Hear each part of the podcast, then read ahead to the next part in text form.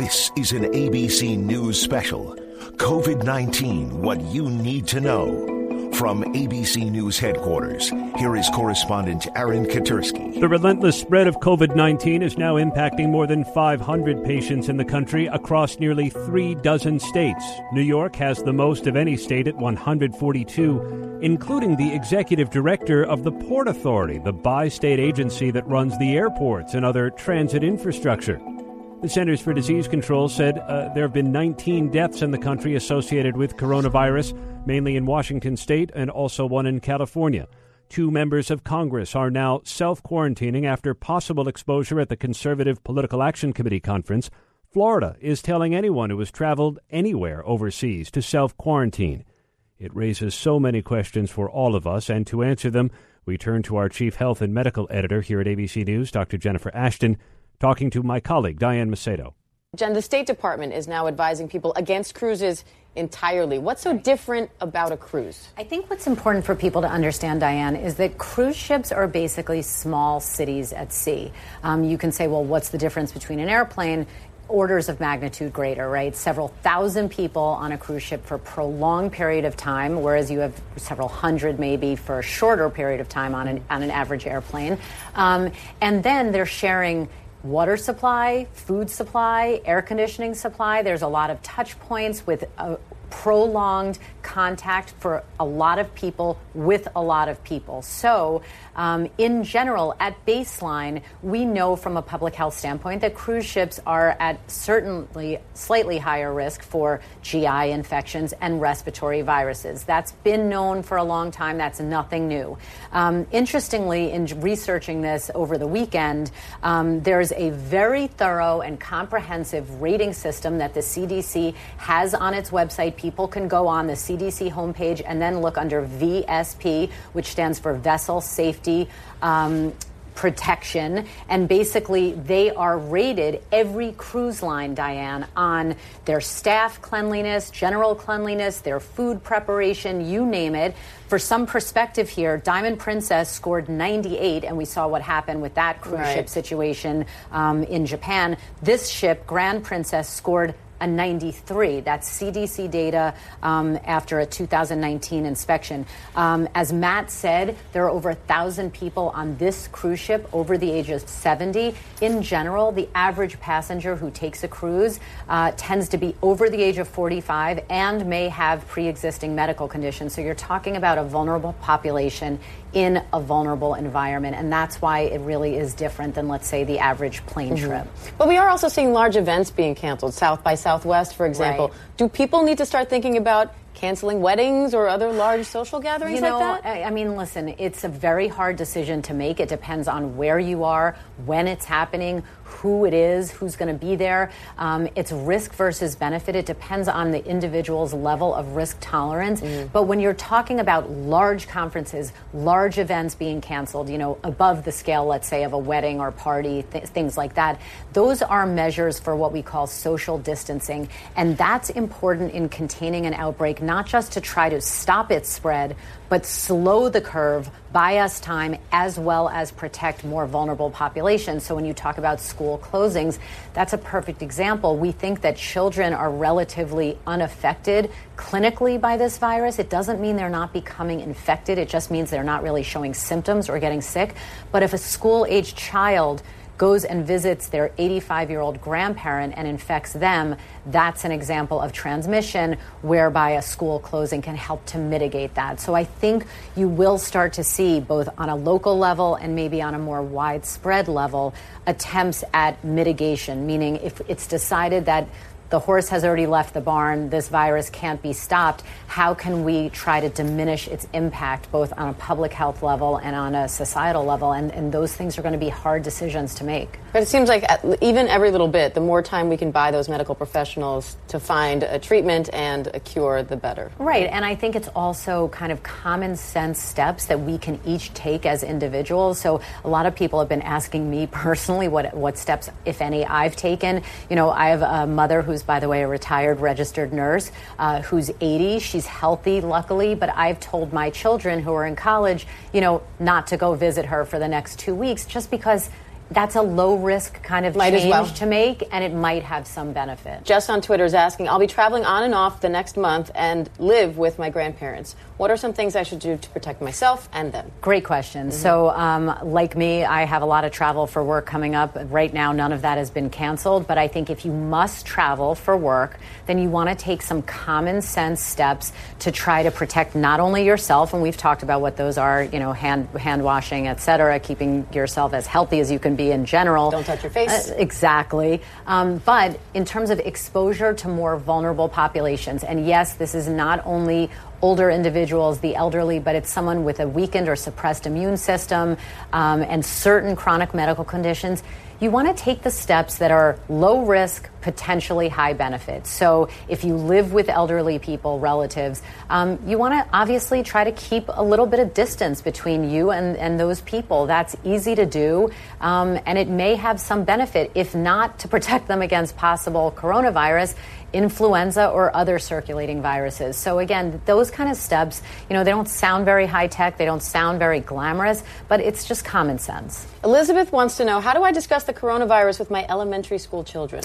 Great question. First of all, it has to be age appropriate. So um, you should answer the questions on the level that they're asked. You should try to assess what children know. Um, and this goes for all age groups, by the way. And then at the end of the day, especially with younger children, all they want to know is that they are safe. And so you want to reassure them that while there are germs around, there are always germs around, these are the steps that you can take, and this is what moms or dads are doing to help keep them safe as well. And schools are taking this really seriously, so I think that should help a little bit. It must be tough to ride that line between getting them to understand the importance of things like washing their hands, but also you don't want to scare them. Correct, and you don't want to kind of drive them to an extreme reaction. But I have to say, you know, both of my kids are in college and they have said to me, I'm scared you know and so uh, i always say you know if you're the child of a nurse or a doctor um, you are kind of in a different category because you're just used to these kind of things mm-hmm. all the mm-hmm. time so if i'm hearing that from my kids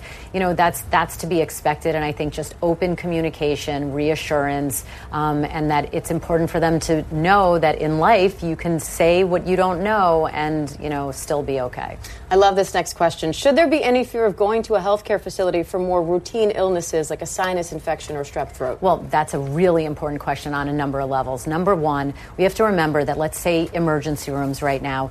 Um, they're still doing business as usual with heart attacks, strokes, accidents, the run of the mill things that already have emergency rooms at capacity really at baseline. Those things need to continue. So you have to, you know, it's a balance between taking care of yourself and not endangering the lives of others or exposing others. If you have to go to a healthcare facility for an elective test, you know, it depends on where you are located in the country. Is it are you in a hotspot city, so on and so forth? How important it is. I wouldn't delay anything that's absolutely important. I personally am seeing patients today in my medical practice, so you know those kind of things still need to continue. But trust your gut, and you have to weigh your own risk tolerance. So um, be in communication with the people who are requesting those tests, your healthcare providers, um, and kind of take it from there. But it's an individual decision. And Tina on Twitter wants to know should you temporarily, avo- temporarily avoid places like hot yoga, the gym locker room, the saunas? Can germs easily hang around in those wet places? Well, the answer is yes, all germs, not just coronavirus, but should you avoid them? No. I mean, I think we have to go about our daily lives just taking some few common sense precautions. And again, you know, being active and exercising is important for our immune system. So I'm still going to the gym. Dr. Jennifer Ashton, our chief health and medical editor here at ABC News, answering questions that many of us share. And for more, we're joined now by Vivek Murthy, the former Surgeon General of the United States. Uh, General, it's good to talk to you. The World Health Organization said today that most people who become infected with COVID 19 will recover. Uh, how should that inform our precautions? Well, I'm glad we're talking about this because it's important as we respond to COVID 19 to realize that preparation is really what's going to keep us safe here. Preparing, knowing accurate information, and mobilizing around safe practices. It seems to be that around 80% of people who contract the virus uh, end up having mild cases. And so that's reassuring. We know a majority of people will be okay. But what's concerning is that there are a sizable minority of people who have more serious complications, uh, including uh, requiring hospitalization and in some extreme cases, uh, death. And what's concerning to us about the, this particular coronavirus is that the mortality rates uh, seem to be higher, significantly higher than they are for the flu. So while most people are okay, uh, we know that this is not uh, a simple virus. This is not just the flu. Uh, this is more serious, and hence we have to respond more seriously. I wanted to ask you more about that because we heard the governor of New York, Andrew Cuomo, say today, you know, this is not SARS, it's not Ebola. Uh, does it make any difference the kind of what name the, the disease has when there's an outbreak of this magnitude? It does make a difference because there are some notable things that are different from this virus compared to the flu and SARS and MERS some of the parameters that we look at to help us figure out how much we need to worry and how aggressive we need to be in responding have to do with how easily spread the virus is and how dangerous it is once you get it.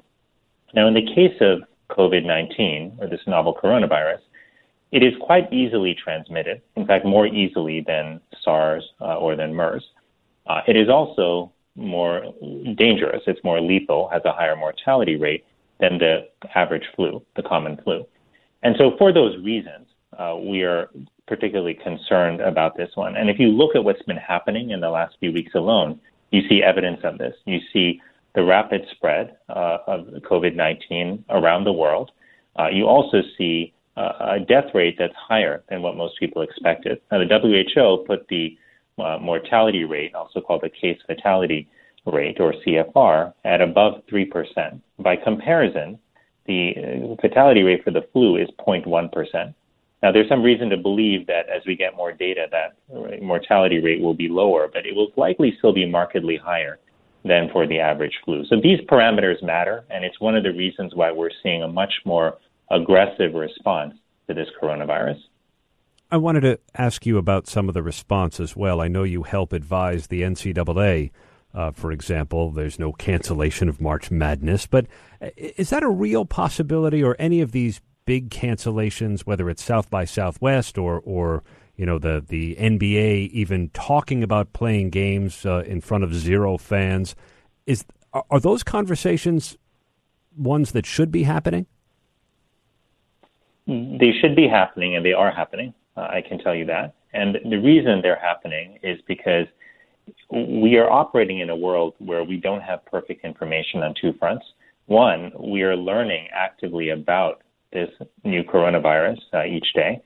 Uh, second, we're also learning about how many cases we have here in the United States. And we don't know the accurate number yet because, number one, we haven't had sufficient testing. Uh, and it, it takes some time for all of us to get the accurate numbers here. And my concern is that as we roll out more tests, uh, which hopefully will be happening uh, over the coming days, we will start to find that there is more disease actually in communities across the United States. So when you put those two things together, the fact that there are likely more cases than we're hearing about and that we're learning more about this virus every day, it means that we should approach this virus with an abundance of caution. And one of the many uh, steps that professional sports associations and the NCAA and other groups are thinking about taking is having modifying games so that you do not bring as many people together uh, to, in one place where easy transmission may, may take place. They're also right now even uh, looking at more, uh, you know, at other measures just to warn people, particularly those who may have uh, chronic illnesses or who may be elderly, that they should take that into consideration when they're deciding on whether to come to a large gathering like a game. Dr. Murthy, I wanted to call on your expertise as the former Surgeon General about the, the role of government here. And without necessarily getting political, how's the government doing and should it be communicating in a different way? Well, this is really important to assess because, again, for non political reasons, we have to make sure that we lead these responses with science and with public health. And that includes having scientists and public health experts out there communicating about the facts so that people can be informed. You know, I think that in any effort uh, of this nature, when you're dealing with something that's unknown, uh, it's not easy uh, to respond. And I say that having been on the inside for earlier responses like Ebola and Zika and seeing just how challenging it can be to operate without full information. Uh, we know that there were some difficulties early on in getting testing right. Uh, we're still in the process of rectifying those uh, from our government standpoint, and hopefully they will have gotten it right by this week or over the coming weeks. But you know, I think that was a setback, um, no doubt. But I think what we're starting to see now is uh, we're starting to see more public health experts from the government out there uh, speaking more openly about what needs to be done. Uh, we're starting to see partners mobilize around the government, uh, to, from you know sports associations to companies to community organizations that are coming together to help spread the message uh, to their constituents about how we need to keep ourselves safe. The other thing that's really important the government has done is to help us move forward in the search for a vaccine. Now, a vaccine at the earliest would be wouldn't be available until at least a year, probably closer to 18 months, if not more. So that is a long-term solution. Uh, but in the near term, you know, we have to keep the, the, what the government needs to do is make sure that we, as uh, the public, are getting accurate information. Needs to make sure that hospital systems and healthcare facilities have adequate tests and that they have support that they need uh, because they're going to be stressed in terms of their capacities as cases increase. And finally, the government needs to do some long-term thinking about the economic fallout that's going to result from the response. We're going to have people who are going to be out of work. Lyft drivers, Uber drivers, other you know people who are nannies and domestic workers who are not going to have pay because they're going to have to miss work. And how are those people going to be supported? How are stores and other businesses going to survive when people uh, should decide to stay home? We need to think about how to deal with the economic recession uh, that potentially could result uh, from this outbreak. Dr. Murthy, we appreciate it very much. Dr. Vivek Murthy is the former Surgeon General of the United States and segues perfectly to ABC's chief business and economics correspondent, Rebecca Jarvis, because the economy is uh, unquestionably taking a hit from coronavirus. At the moment, the Dow Jones Industrial Average is down more than 1,700 points, more than 6%. Trading was halted right after the opening bell when the S&P 500 hit a benchmark down more than 7%, triggering a circuit breaker. Uh, Rebecca, that's part of the problem, right? We don't yet know the full economic consequences of coronavirus. Exactly, Aaron. And we, we don't know enough about the coronavirus itself. So much of what Wall Street is looking to is looking to the health experts, looking to elected officials to for clarity for a better understanding of the disease itself to fully understand what the economic impact will be. We, we've really seen this disease come in economic waves. The first economic wave was what happened in China when factories were shut down, manufacturing was shut down. That had a supply impact for a number of companies, big and small, Apple, Nike, uh, their products what they manufacture in China was stalled.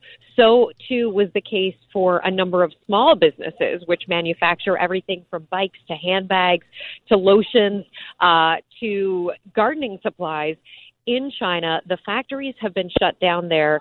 Uh, not all of them, but many of them have been shut down there for weeks. And there you have a number of U.S. businesses that can't plan accordingly for their companies. They don't know when they'll be getting these products. That was economic wave one. Wave two was the number of companies that have made adjustments to their plans and their policies as the spread of the coronavirus has occurred. So, with companies like Apple and Microsoft and Amazon telling their employees to stay home, with all of the companies that have now canceled major conferences, South by Southwest con- uh, canceled, that's wave two. And that has more to do with our behavior here.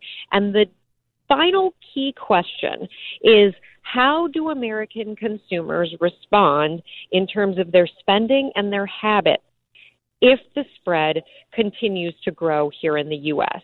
And that is a major economic question because the U.S. consumer, how we behave, has very much to do with what our economy looks like. Our spending accounts for 70% of the U.S. economy, and that question has been lingering over stocks for weeks now with the uncertainty of the virus itself, Aaron. ABC's Rebecca Jarvis, our chief business and economics correspondent.